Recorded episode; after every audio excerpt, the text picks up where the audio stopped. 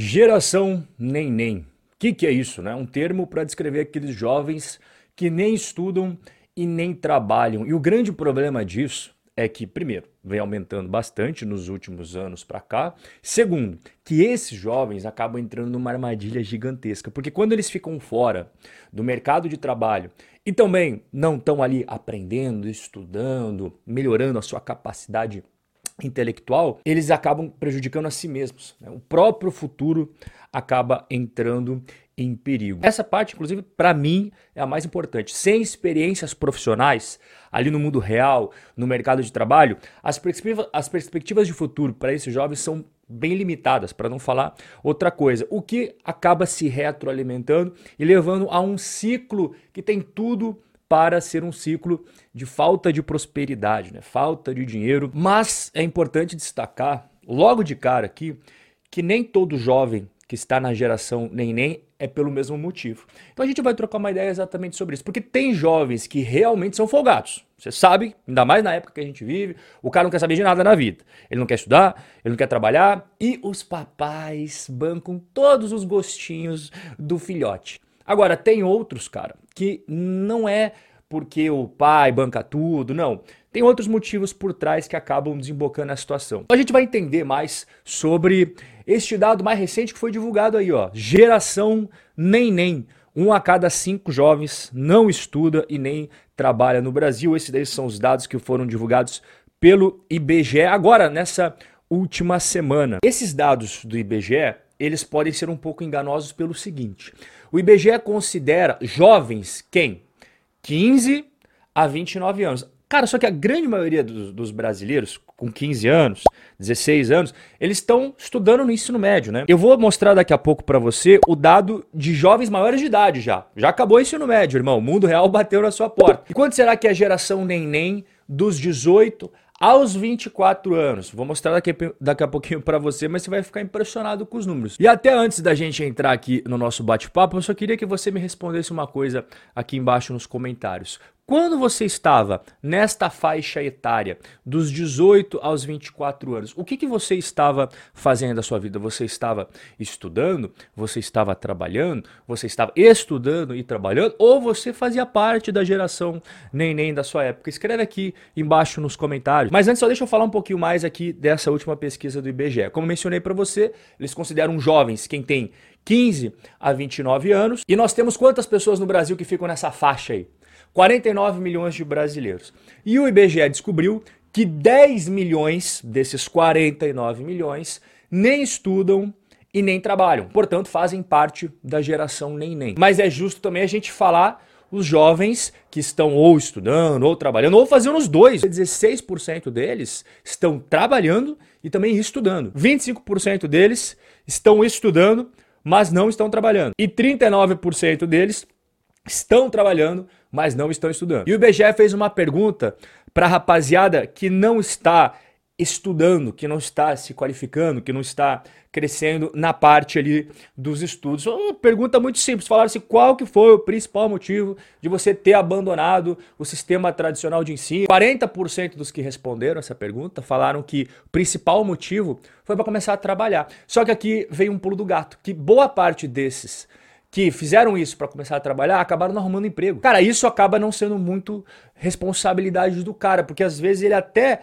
tá querendo ajudar na família, botar mais renda, e aí ele fala, pô, o sistema tradicional do ensino não tá me levando muito a lugar nenhum, vou começar a trabalhar. Eu acho que a ideia, pelo menos assim, a, a vontade dele de melhorar, eu acho super válido. Só que ele receber o emprego depende também de alguém fornecer esse emprego para ele. E isso, inclusive, eu vou comentar daqui a pouco para você, porque tem algumas coisas no Brasil que acaba restringindo as empresas de contratar as pessoas novas. Porque quando você é novo, eu já tive 16, 17, 18 anos, comecei a trabalhar cedo e, cara, agora que eu sou mais velho, vou fazer 33 daqui a pouco, eu vejo que lá atrás não sabia nada, né? Então você, quando vai ser contratado por uma empresa, você não tem experiência, você não sabe quase nada da vida, achando que já sabe muita coisa. Então, cara, não tem como você receber receber um valor grande de salário ali e tal, porque, resumindo, Você ainda tem muito a aprender, muito a aprender. Agora, tem um outro motivo aqui que me chamou bastante atenção, porque esse está na responsabilidade tanto da pessoa quanto do parceiro. Né?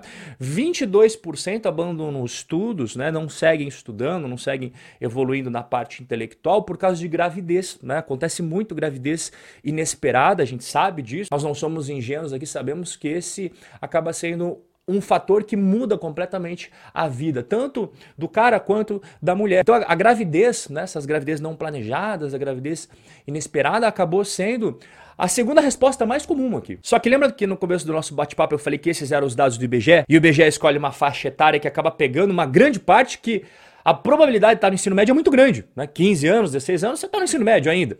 Então, quando a gente pega os jovens, que, cara, você fez 18 anos, você já pode tirar sua carteira de motorista, alistar no exército, sair no bar e tal. Já tem a responsabilidade segundo o Código Civil Brasileiro, né? Beleza. Então você pega ali de 18 anos a 24 anos, você é jovem ainda, mas você já é maior de idade.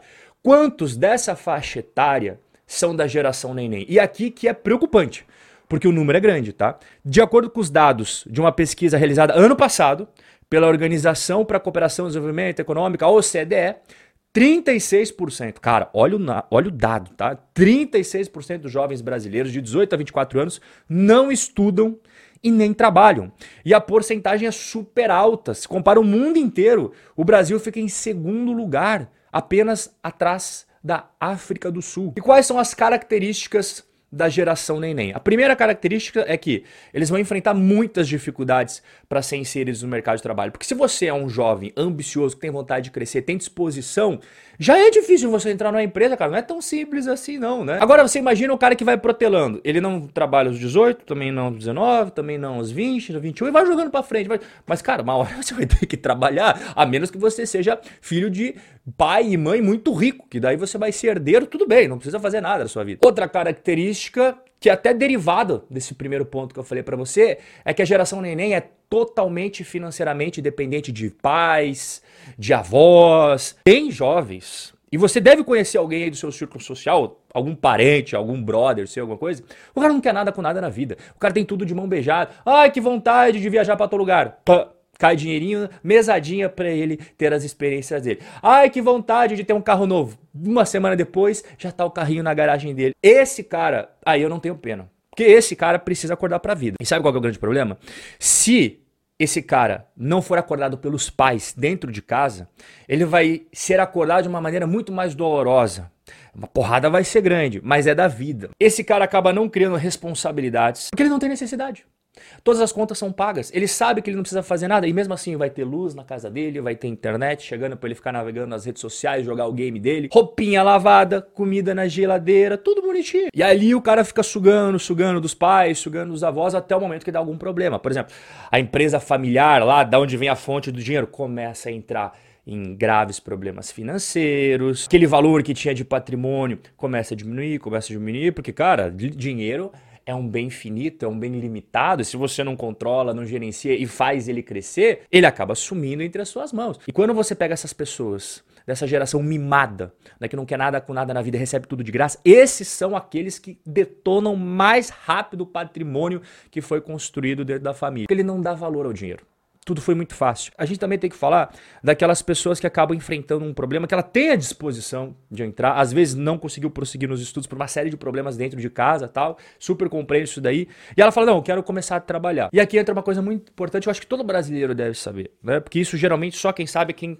é o lado do empresário. Isso que você está vendo são os encargos trabalhistas e os encargos sociais que vão incidir sobre o salário de R$ 1.350. Beleza? Uma empresa vai ter um custo mínimo de encargo sobre esses 1.350 de R$ 907,47. Ou seja, se você somar o salário do cara mais o que vai tudo para o bolso do governo, o custo total de um cara que recebe 1.350 não é 1.350 para a empresa, é R$ 2.257,47. E por que eu estou falando isso? Porque este tipo de regra aqui aplicada ao jovem, eu vejo que mais atrapalha do que ajuda. E o empresário, ele faz contas. Né? E aí ele fala, pô, o que esse moleque tem para me oferecer aqui e quando que eu vou ter que despender em cima dele? E eu posso garantir para você que na maioria absoluta das vezes não compensa. não compensa você contratar. Né? Então isso acaba inibindo bastante contratações de pessoas novas que não têm experiência. Eu vejo que a gente poderia criar um regramento diferente em relação a tudo isso que você está vendo aqui, que, na minha opinião, esses números são absurdos, para os jovens. Tenho certeza absoluta que a maioria dos empresários acaba ficando meio receoso de dar oportunidade por conta desses valores aqui e também por conta das marretadas que toma depois na Justiça do Trabalho. Bom, mas eu já falei demais hoje, agora eu quero saber o que você pensa da geração neném no Brasil e a gente vai se ver no nosso próximo encontro. Um forte abraço e até a próxima.